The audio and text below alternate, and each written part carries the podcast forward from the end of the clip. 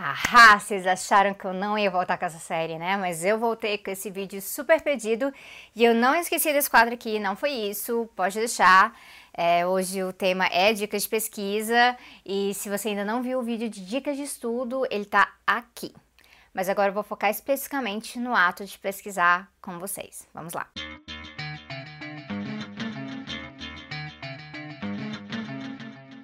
Já vou avisando que esse é um vídeo introdutório sobre pesquisa. Não vou falar de pesquisa de campo, por exemplo. Não vou falar para vocês sobre métodos de pesquisa. Ah, aqui você faz entrevista, aqui você faz etnografia, análise de dados. Isso não é o foco hoje. Foco hoje é pesquisa da literatura da sua área, do seu tema. Pesquisa bibliográfica. É o que ler e estudar para depois escrever ou apresentar e ou apresentar sobre aquilo, tá bom? Basicamente, o vídeo de hoje é para ajudar toda a galera que manda direct, manda coisa no Twitter e comenta e manda e-mail pedindo ajuda com dicas de leitura sobre tema X ou Y por conta de um trabalho, do TCC, ah, da tese, por aí vai. Eu, Sabrina, não tenho a capacidade humana de atender todos esses pedidos. Primeiro, porque eu não tenho tempo. É, segundo, porque eu também não entendo de todas as áreas. Então, vocês sabem que aqui eu rejeito a tudologia, né? Então, não adianta eu te passar umas leituras que eu não manjo tanto, que eu não manjo quase nada, na verdade, só porque eu vi aqui ou ali. E isso poderia acabar te prejudicando depois. A ideia hoje é colaborar com a sua autonomia como pesquisadora e pesquisador. Então eu vou dividir esse vídeo em três partes: tema de pesquisa, organização da pesquisa e o ato de pesquisar. Sobre o tema de pesquisa, fora casos de um trabalho com um tema bem específico, geralmente você tem uma certa autonomia para decidir o que você vai pesquisar. Então, pode ser autonomia limitada, por exemplo, quando a professora fala para fazer um trabalho em algum tópico do tema tal. Então, o tema é energia renovável. Aí você pode escolher, ah, solar, eólica, definir se vai falar globalmente ou do Brasil, ou fazer um estudo de caso, essas coisas. Pode ser uma autonomia mais ampla, quando você está escolhendo o tema do seu TCC, do mestrado, do doutorado. O importante aqui é se preparar para tomar essa decisão, porque dá bastante, bastante trabalho depois ter que voltar atrás, ok? Então vamos supor que você quer estudar esse tema de energia renovável do ponto de vista de investimentos do Estado. Para você definir isso, é importante você entender um pouco já sobre o que é energia renovável, saber que, por exemplo, o petróleo não é. Não né? E sobre investimentos de Estado também, eh, entender sobre o que você escolheu. Aqui basta um Google, um livro, um artigo básico para te dar mais confiança que é isso que você quer mesmo. E isso é importante porque vai que depois que você define o tema, você vai lá e aí você começa a ler sobre política do BNDES. E aí você acha um saco. E aí fica quebrando a cabeça e fica frustrado. Então melhor não, né? Definindo esse tema, você precisa pensar no seu objetivo. Isso é para um trabalho semestral? É uma dissertação de mestrado? O objetivo vai determinar a profundidade do tema, a demanda de argumentos originais seus, o quanto você precisa se especializar antes de começar a escrever, se você precisa de um orientador que saiba algo dessa área e quanto tempo você vai ter para executar a pesquisa e o produto final. E esse produto final pode ser escrito, pode ser uma apresentação, vai depender do objetivo. Ou seja, não tem como você começar a pesquisar sem se planejar pelo menos um pouco, já para a parte de execução e o que vai vir depois. Eu, por exemplo, se eu estou pesquisando para o meu pós-doutorado, isso é uma coisa. Se é para fazer um vídeo para vocês, é outra. Então façam essa avaliação. Com essa avaliação, você vai saber ajustar melhor seu tempo de pesquisa. Então, aqui, dependendo do que for o trabalho, se tiver orientação, bata um papo com a sua orientadora. Na minha experiência, é muito comum ver jovens pesquisadores querendo abraçar o mundo todo de uma vez já no TCC e aí acabam muito sobrecarregados. Ao mesmo tempo, é comum ver pesquisadores no doutorado super estressados porque estão se cobrando demais, porque no doutorado a gente tem que abraçar o mundo, coisas assim. Então, Aqui a dica é conversar com quem está no mesmo barco contigo, seja orientador, colega de faculdade. Você precisa entender muito bem o que, que você vai fazer. Outra dica, e essa foi muito valiosa para mim, é ler produtos finais na sua área. Tá fazendo um TCC em geografia? Baixe TCCs em geografia na sua faculdade para ler. Vai começar o doutorado? Leia a tese de doutorado da sua orientadora. Trabalhar com familiaridade do terreno é muito mais vantajoso. O último passo que eu recomendo nessa parte de definição é escrever um pouco sobre os seus objetivos. Se você tem que escrever uma proposta para qualificar, lógico que você vai ter que fazer isso, mas provavelmente você tem que pensar sobre isso para poder escrever a proposta também. A proposta em si já é um produto de pesquisa, não é?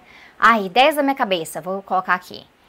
Então você tem que se preparar para isso. E aí eu recomendo você usar um caderninho ou um flipchart, eu amo flipcharts, ou um quadro em casa para escrever e focar. Aí a partir disso dá pra gente entrar na parte realmente de organização da pesquisa. Agora que você já sabe o que vai pesquisar, é importante separar o que você precisa ir atrás.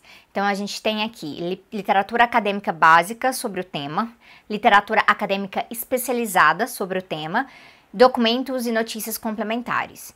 Esses últimos eu não estou tratando como objeto de análise, porque nesse vídeo, lembra, a gente não está falando disso ainda. A gente está falando aqui da pesquisa da literatura, do estado da arte, para conhecer um tema. Para tudo que for online, eu recomendo ter pastas no computador para isso ou usar o próprio Mendeley, que eu amo pra caramba, e já já eu falo mais do Mendeley. O que for físico, livros, por exemplo, se forem seus, já separe um cantinho assim da prateleira para os livros da pesquisa do momento. Você vai ficar pegando eles com frequência, você vai ter que voltar a eles também, então é melhor deixar separadinho. O que for da biblioteca, eu recomendo você pegar, colar um post-it em cima com a data de retorno e priorizar no seu cronograma de pesquisa. Ler primeiro, fichar primeiro, tudo isso.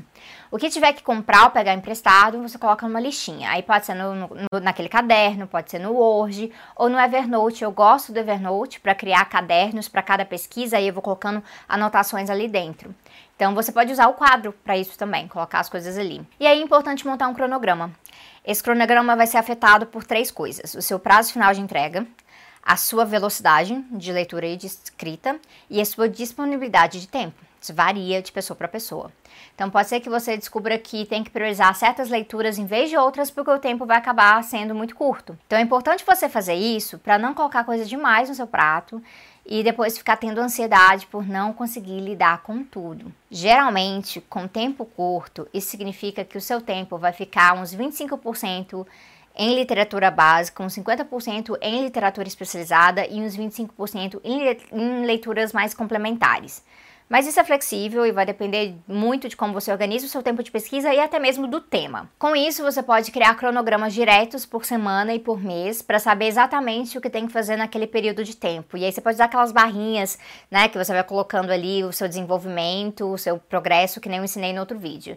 E aí eu recomendo já colocar aqui também no cronograma as entregas escritas para você não correr aquele risco de passar três meses lendo algo e depois duas noites em claro a café e Coca-Cola zero tentando escrever. E agora sim, o ato de pesquisar. Muita coisa que você precisa saber você consegue diretamente no Google. Coloca a palavra-chave e navegue. Se achar uma entrevista sobre o tema, veja o que, que o entrevistado está referenciando. Anote. Achou um vídeo, cheque as referências. Anote. Não espere alguém entregar referências na sua mão. Buscar referências também é parte da tarefa de pesquisa. A gente não pode ficar terceirizando isso sempre. Se você é matriculado em faculdade, provavelmente a sua universidade tem um site da biblioteca, então use esse site. Verifique por ali o acesso gratuito a diversas revistas científicas. Use a plataforma Cielo. Ela é uma plataforma de conhecimento livre e a gente tem que valorizar. É, coloque as palavras-chave, identifique as revistas mais relevantes da sua área, e aí você vê, ah, como é que é relevante? Não estou falando só de ser A1, A2, eu estou falando de quantos artigos dela são citados nos outros artigos que você já coletou. Então, isso significa uma questão muito básica. Leia a lista de referências dos artigos e livros que você buscou. É uma coisa tão simples, mas que muita gente esquece de fazer. Por exemplo, eu tenho um artigo sobre marxismo, humanismo e pedagogia crítica. Aí as pessoas me perguntam por leitura sobre marxismo humanista, mas olhando ali na bibliografia, ou do capítulo em que eu falo sobre isso nos sintomas mórbidos, já tem várias fontes ali. Então, se a fonte está em inglês ou outra língua, pega o nome do autor, joga no Google, puxa o site, a Wikipédia, o Lattes do autor. Veja o que mais que ele publicou. Estuda a pesquisa também. Então, fazer uma pesquisa não é só o ato de ler uma lista de coisas importantes que alguém entregou para você para depois escrever sobre isso seria tarefa de casa genérica. Seria a ementa do seu curso. Então, ser bom pesquisador significa você ir atrás, cavocar, procurar, cavocar, procurar, decidir sozinho o que vai ser usado, decidir sozinho o que não vai ser usado. Isso é para você desenvolver autonomia. Eu bato muito nessa tecla da autonomia. No Google Scholar tem uma coisa chamada artigos relacionados também. Então, se você acha um artigo legal, aí clica em relacionados, vê o que, que aparece ali. O que, que pode ser interessante para você? É muito importante você fazer isso sem sair baixando tudo que você vê pela frente, porque isso vai gerar mais desorganização. Você vai baixar PDF pra caramba, vai ficar confuso. Então aproveita que o resumo do artigo fica disponível uh, ah, para isso mesmo, leia pelo menos o resumo para ter certeza que ele se aplica ao seu tema. Quando o artigo que você achou é parte de uma edição especial de uma revista, confira a edição inteira quando é parte de um debate, pega a réplica, pega a tréplica também. Sobre acesso a artigos e livros, tem muito site aí que ajuda nisso, artigo estrangeiro principalmente, porque a maioria das revistas são de acesso fechado. Então, algo que eu já fiz foi olhar a primeira página, pegar contato da autora e mandar e-mail falando: ai, por favor, eu não consigo pagar 45 dólares no seu artigo na revista tal. Será que você pode me ajudar? E aí vale verificar a página do academia.edu da autora também, porque muita gente posta o artigo lá. Mas tem os sites, vocês já sabem. E aqui eu volto ao ponto do Mendeley. Organizar artigo pelo Mendeley me poupa muito tempo, gente. Eu posso organizar em pastas que o Mendeley vai seguir alimentando uh, de acordo com aquelas regras. Eu vou ter backups dos PDFs em nuvem. Eu posso criar pastas dentro do Mendeley para separar artigos de acordo com tema de pesquisa ou etapa de pesquisa. Eu posso fazer anotações, eu posso colocar minhas próprias publicações. É ótimo. E o melhor é que colocando os dados certinhos de cada artigo, cada livro, até mesmo esses livros que você tem físicos, não são online, você pode colocar ali, ó, adicionar manualmente também as informações. Eu vou facilitar muito a minha vida na hora da escrita. Porque o Mendeley não é só para organizar PDF, ele é também para citação.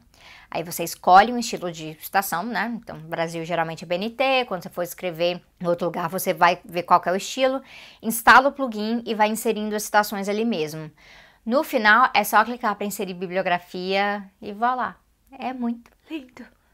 O Mendeley não é o único programinha para esse tipo de coisa, tem o Zotero, tem vários outros, mas eu gosto dele, eu gosto dele. É o que eu uso, ele é gratuito, ele nunca me largou na mão e eu tô dando dica baseada no meu uso mesmo, na minha experiência. Por agora eu acho que é isso uh, sobre como fazer as leituras do que você andou pesquisando, o vídeo de dicas de estudo já ajuda com isso, fechamentos, coisas assim. Então, se você não viu, veja lá.